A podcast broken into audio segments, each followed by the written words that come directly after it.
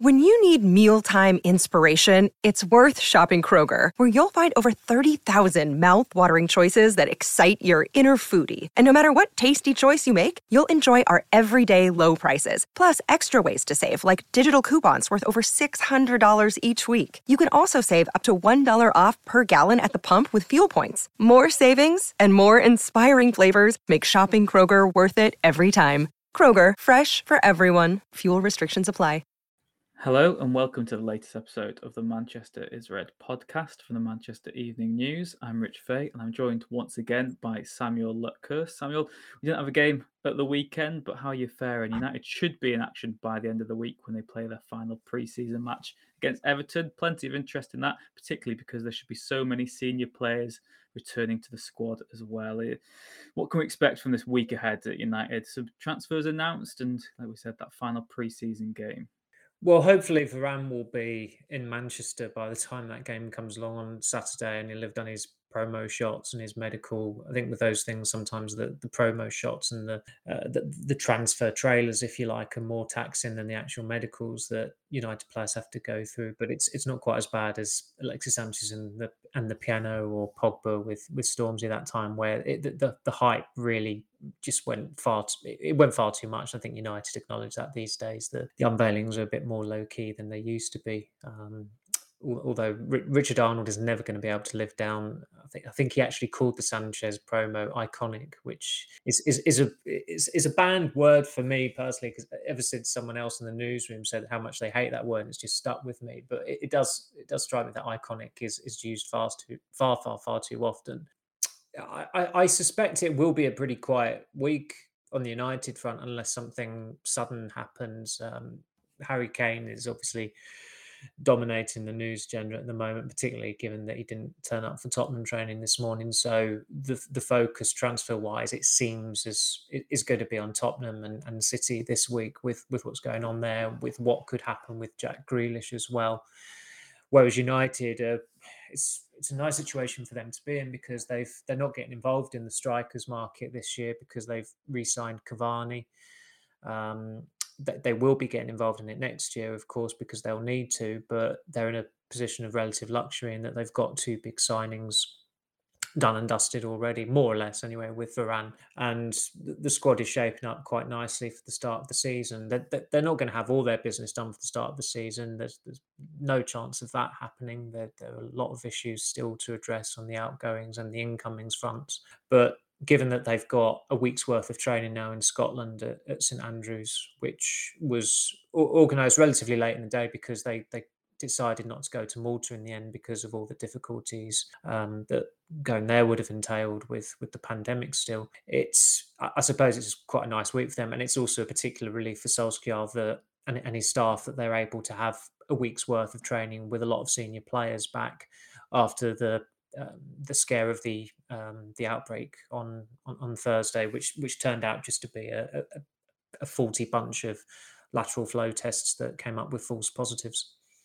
Yeah, I guess that is at least in, in, ironically that is one positive ahead of the new season though that that has been contained to, to such a degree. And Samuel, before maybe we get onto United issues too much there, you did do that piece today on the MEN. So if you've not read it, this is from Monday's edition that we're, we're talking about now, where United stand on on on the striker plans ahead of next summer, really. And you know, you've wrote about Haaland and, and Kane extensively throughout the year, anyway. So Cavani, it's almost the elephant in the room. Everyone's expecting this to be his, his last season in English football before he maybe does go back to, to South America. Where do United stand then in terms of strikers and the Harry Kane developments? What type of interest is that to United fans specifically?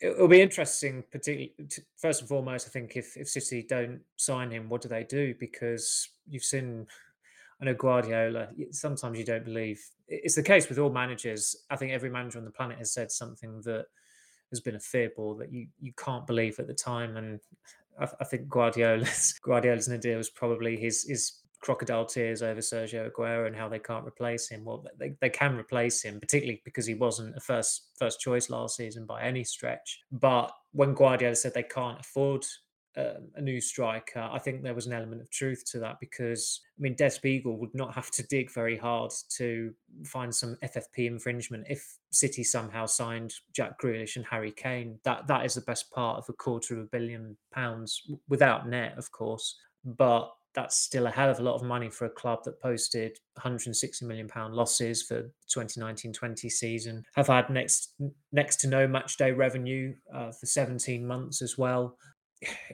i think sometimes not, not everyone in, in in our industry but sometimes a lot of them are just detached from the reality of it if city somehow signed Grealish and Kane I think Aleksander Ceferin would send blood again um, and, and, and go after City because there's just has to be some kind of investigation had there if that was to somehow happen. But our, our, colleague Liam Corless did the story on Sunday about how City just can't justify a move for Kane if they get Grealish. Now that doesn't necessarily mean they won't sign Kane. I could easily see a scenario that Grealish gets left by the wayside if it suddenly becomes possible to sign Kane but Tottenham privately decided and have been adamant that they are not letting Kane go this summer. It doesn't reflect well on Kane or his brother. They seem also detached from reality, and that Tottenham are privately saying he's not for sale. City are saying that they can't justify uh, a move for Kane if they're going to sign Jack Grealish, which looks like more of a, much more of a go now than than Kane is. So by not turning up for training, all Kane is likely to succeed in doing is alienating a fan base who he's about to he's, he's, going to have to play for for another season. And it'll be interesting to see how he's perceived in the media as well. I mean, there are certain players if they actually conducted themselves the way kane has they would have got absolutely pilloried by now. As an example, and it's a relevant one, Paul Pogba, yes, he's wanted out from United for three years, three and a half years, but his professionalism has been pretty, you know, pretty sound and widely appreciated by people at the club, and he's he's very likable. I think he's just gone about it in a way that most players would go about it, but there's never been any suggestion that he's refused to train or refused to play despite the odd mischief making report, usually from um, I think it's usually from El Chiringuito in, in Spain, unsurprisingly. Which, if anyone's seen their um, their greatest hits, they they won't be surprised by that whatsoever. So it's interesting again with Kane because if he is marooned at Tottenham for another season, can anybody really see Tottenham getting in the top four under a coach that they were really put off by when they first explored the possibility of hiring him? Uh, I, I, it's such a tall order, even with players even with Son and Kane in the squad next season, it, it, still just doesn't strike you as a team or a squad with the capability to break back into the Champions League places at the expense of United, City, Liverpool, or Chelsea. And then Kane's got two years left in his contract next year, and that is the point where Spurs must have to cash in. He'll be 29 at that time. There will still be a club out there interested in him. Um, whether that's City, I, I don't know, but obviously the problem for Kane next year is that Erling Haaland's release clause becomes active. Kylian Mbappe will probably have run his contract down at PSG. And I think if you're Manchester City and you've got a choice of those three, Kane is probably bottom of the pile. Haaland is a generational talent, and so is Mbappe. Mbappe, I think there's always been this expectation that he'll end up at Real Madrid. It's Madrid's good fortune that Mbappe is out of contract next season, sorry, next year and nobody's going to be signing him this summer. Uh, so they, we- weirdly enough, it's almost as if Real Madrid, it feels like they've got a free run unless their finances are so dire they can't somehow get his salary together, get get the signing on fee together, intermediary fee. But Madrid usually find a way with with these deals, and I think next year they'll probably be back on it if you like. I mean, this year they're not doing an awful lot, but they've still signed David Alaba um, on a free from from Bayern Munich, but it's still an impressive piece of business that offsets Varane's departure.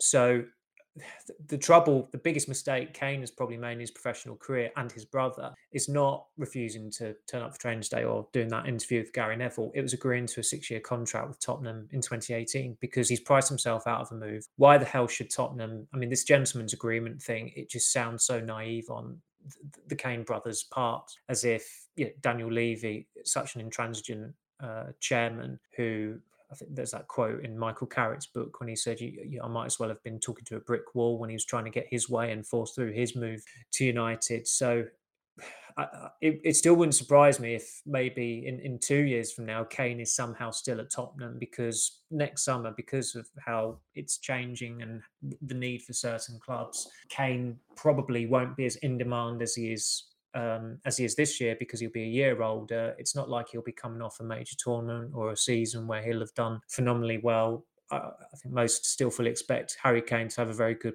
season in the Premier League, irrespective of who he's playing for. But it's a big ask again for him to match those numbers of last season, where I think he he was the uh, he won the playmaker award for assists and he won the golden boot uh, for goals scored as well. So um, it's it's a pretty fascinating story that's that's developing. But uh, again, I think Harry Kane's got a problem because he's he's really not thought this one through, dating back all the way to signing that six year contract in 2018. Yeah, it's could be like you said. The summer very interesting to see how it develops, and who knows which summer we'll finally get a, a solution to that and a resolution to, to what's actually happening regarding his future. And I guess as well, it also highlights just sort of how professional Sancho and Varane were during their transfer sagas and how well United have done to get two professionals like them into the club who you know won't upset the the ethos at all, and they're definitely going to buy into Solskjaer's, you know, what he wants both on and off the pitch as, as individuals. But you know, back onto United, and like you said there, Samuel, the the, the training camp in St Andrews, the three day three day trip to, to Scotland, Harry Maguire, Lindelof, David De Gea, and Phil Jones back in the fold. Uh, yeah, what's the latest on this? And like you said, it's come about because that trip to Malta couldn't be sort of finalised due to COVID regulations, etc. But what do United hope to achieve from from these days away? Just it'll be another intense week of training. I think Jose Mourinho once called them closed weeks, where you've not got a midweek match. And really, Solskjaer should know or have in mind what his team is going to be for that Leeds game uh, next week, as it is now. It's it's just under two weeks' time because there's only one more official friendly to be had. It wouldn't surprise me if they have a behind closed doors game because they missed out on that Preston game at the weekend because of that positive uh, batch of tests for, for COVID 19 that came through, uh, which forced the cancellation of that game.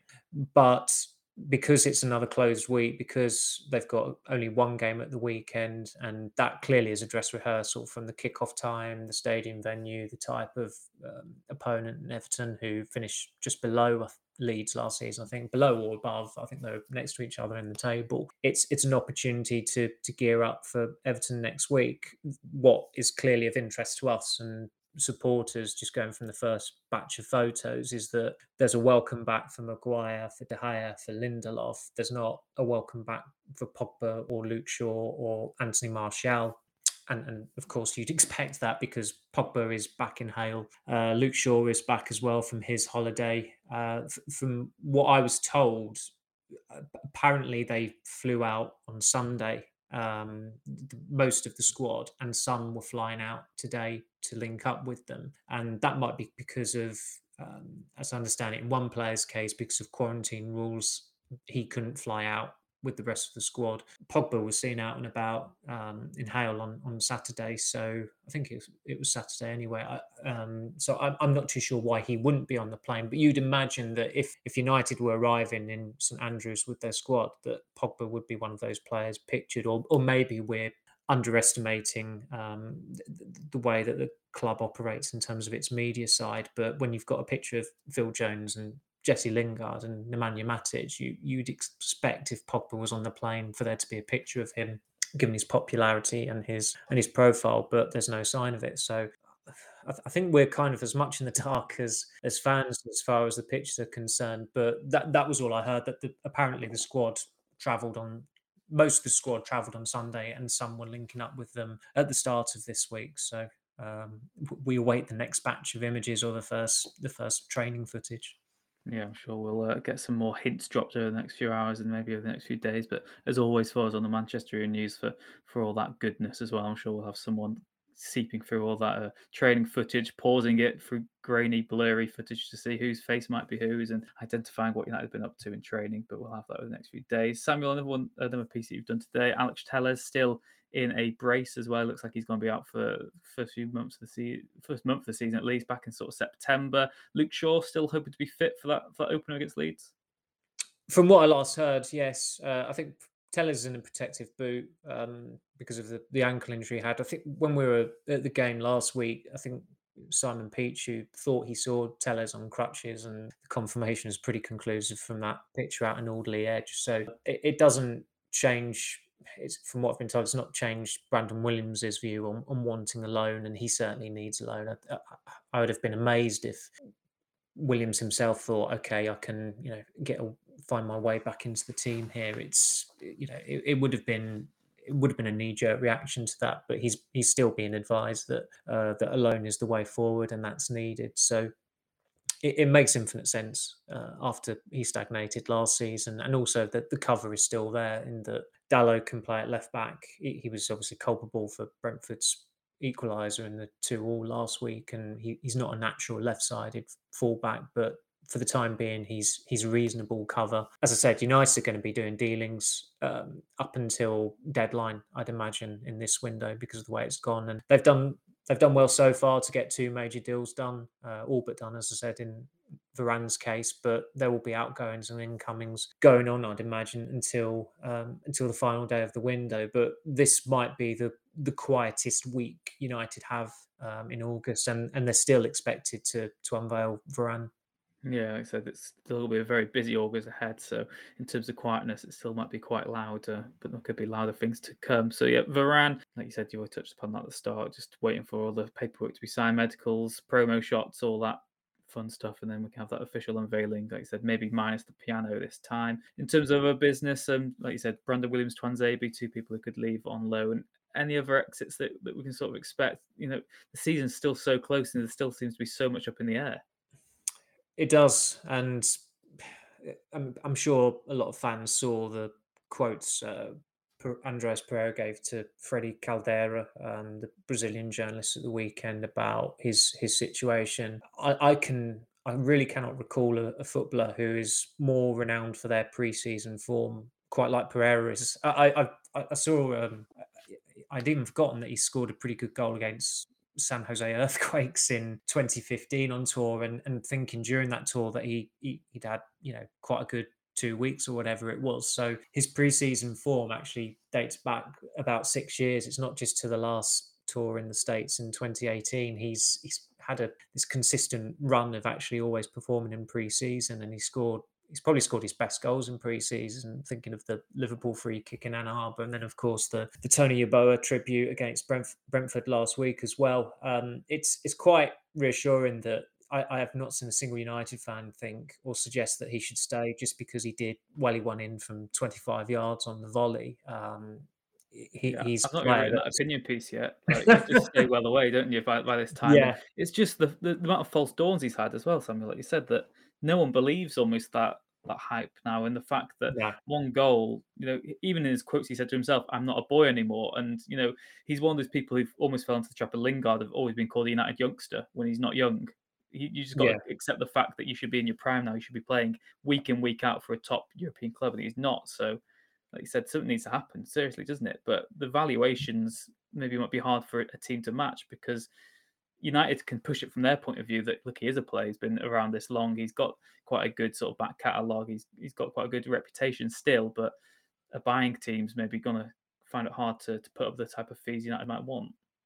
Well, I think Freddie Caldera had it down as 25 million euros, which is absolutely crazy. Um, and it's easily forgotten his last two loan spells have not been successful in, in two separate major, uh, two of the five major leagues in, in Europe with, with Valencia in Spain and then Lazio in Italy. Um, I know he's got just under two years left in his contract, and he, he's you know, he's played for United to a, a, reasonable level. He stayed at United for nearly ten years, remarkably. He made his debut, I think, seven years ago this month in that MK Dons match. He's probably, I think, it must be him and De Gea are the only survivors from that that graveyard game, if you like. Everybody else was sold pretty quickly afterwards, but Pereira is still lingering, excuse me, all these years on. But I think he's 25 now, isn't he? Um, you think of some of the United Academy players, what they were doing at, at, the age of 25. And, and I include Lingard in that because he, he'd started to get going by that point. He'd certainly achieved a fair bit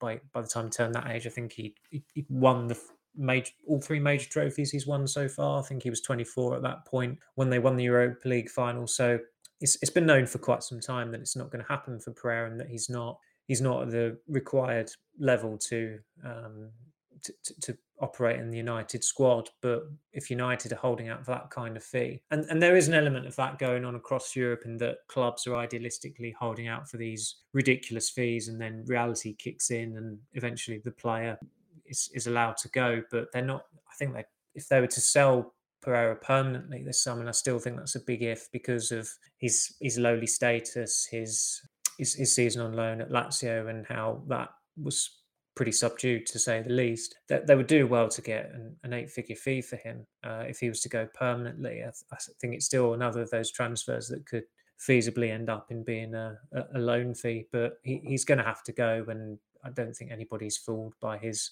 relative prominence in these preseason games. No, particularly now that you know that sort of hype and that the belief United fans still had was was pre Bruno Fernandes. As soon as he came in, the, the bar was raised impeccably. You know, in, in his position, and many of the youngsters as well are in attacking positions. And yeah, I think the Pereira hype train is, is long gone now. Uh, Samuel, final sort of part of this podcast. I'm not sure when the next one's going to be this week uh, in podcast form. Anyway, we will still be doing our Facebook Live, so keep an eye out for those on Man United MEN. But the game against Everton this weekend, uh, producer Ash wanted us to sort of talk about what we can expect to see, maybe just in terms of personnel. Like you said, this is the last dress rehearsal now before the start of the season. Lots of players still haven't had any minutes in, in pre season anyway. Are you expecting United to go full strength from the off on Saturday? As as strong as they can be, I, still think that as as idealistic as it sounds, I don't think they'll be able to start the team that will start against Leeds in a week's time. Sancho is clearly not this training camp for at the start of it anyway. Again, if, if he was getting off the plane, he'd be one of the first players pictured. Is Pogba there? Is Shaw there? Uh, are they going there? When did they go there? I've, well, I've been talking here like someone else's message and said, oh, apparently the staff went out on Sunday and the players and other staff went out um, on Monday, so I'm, I'm I can not keep up really. I just it's something that I'm happy to stay out of now. That they're, they're, at St Andrews, that's that. Um, but we can't talk to Solskjaer until Saturday, so already there are a lot of questions as to who was at this training camp. They won't be able to conceal it. I mean, it's interesting already that they've not bothered putting out a training squad, which is what they did with Derby, and it quite understandably aroused suspicions over one player's absence. And if they were to have put out, I mean, they still might, but if they put out a training squad list for the St Andrews trip and there's no Shaw and there's no Pogba and there's no Martial and there's no Henderson, maybe, then it, it, the questions are just going to pile up. But all it does is delay the questions being asked on Saturday because the club need frankly the club need clicks more than we do in terms of the way they they operate I, I, don't say that in a cheap way i just say it in a way that it's it's a quiet time there's no game this week uh, there's no midweek match uh, so the fact that united are in st andrews training it's a chance for all sorts of experiments social media interaction um, pieces on the and website. to kill that speculation as well. Surely, from a club point of view, you just want to address these are the ones who are there, these are the ones who aren't. This is why. Yeah, and yeah, have and, that that sort of and, and they, around it. They could do that, and they might as well do that. I think if I was advising them, I'd say you you might as well do it, and then you can just you can kill it, and then there's not that uncertainty that lingers, and people aren't speculating about Pogba, and it's not giving license to certain overseas outlets or some some domestic outlets permission to speculate over Pogba's future or speculate what's going on with Martial, who's not not been seen for four months, over four months, whatever it is. So it, it would make sense, but I think they're quite conscious that it's kind of a, a lose lose basis. They're, they're damned if they do, they're damned if they don't, because if they put that squad list out, then people are going to ask questions and they don't want to, just from an editorial perspective, they probably don't want to put everything all out in one go as well. They'll probably want some Solskjaer quotes for tomorrow, some Solskjaer quotes for the next day. I mean, that's that's how we operate quite often, particularly um, during tour times as well. So, that, that, as I, I, agree with you though, that it, it, it, nips it in the bud because I can imagine already on Twitter people are asking where the hell are these players and why haven't they been pictured? Because United have probably not helped it as well by putting pictures out of Lindelof, De Gea, and Maguire and said welcome back and it's just those three players because I've immediately fans, you, myself, are thinking, where's Pogba, where's Shaw? It's it's the, it's the obvious question to ask. So maybe they'll provide that clarity. If if they don't, then we've got the chance to ask those questions on on Saturday. But it, it is interesting how how staggered the times or the return dates of players have been, and I think each each player, of course, has their own conditioning, and they have to their bodies have to be treated in different ways. I mean, I've not even mentioned Cavani or Fred, even um, who are also clearly not pitching. They've been uh, at the Copa America. I think it's kind of not as much a surprise because they've been in a different continent. But if you're Pogba and you went out of the Euros nearly five weeks ago now, I think it was that that France Switzerland game. I think people are entitled to wonder where he is and whether he's training with United yet, and and particularly because he is back in England as well. So, as you say, nip it in the bud, and it makes life easier for all of us. If you don't nip it in the bud, then at least we've you know we've got to run at it on Saturday after the Everton game. Yeah, uh, watch this space, we should say. And yeah, after that Everton game, we should have more clarity, particularly on Saturday. You know, the pre-match as well. There could be some updates on that, but we'll bring you all the latest news on that later in the week. And like I said, stick was on the MEN for all the build-up to United versus Everton on Saturday. So that leaves, I think, just about done today, Samuel. Like I said, we'll be, we will be back sometime this week for a Facebook Live, I presume, to give more sort of transfer specific updates. And if you can maybe put your notifications on for when we do go live, then you can get your questions in and we'll do our best to, to answer them about anyone in particular. But that's all for today. Samuel, thank you very much for joining us on the Manchester is Red podcast. Thank you, Rich. Appreciate it as always. And thank you very much for listening, wherever you might be. As always, please do leave a like, a review, wherever you may be, and please do subscribe as well and help us grow. Like I said, we'll be back on Facebook throughout the week, and we'll see you again next time.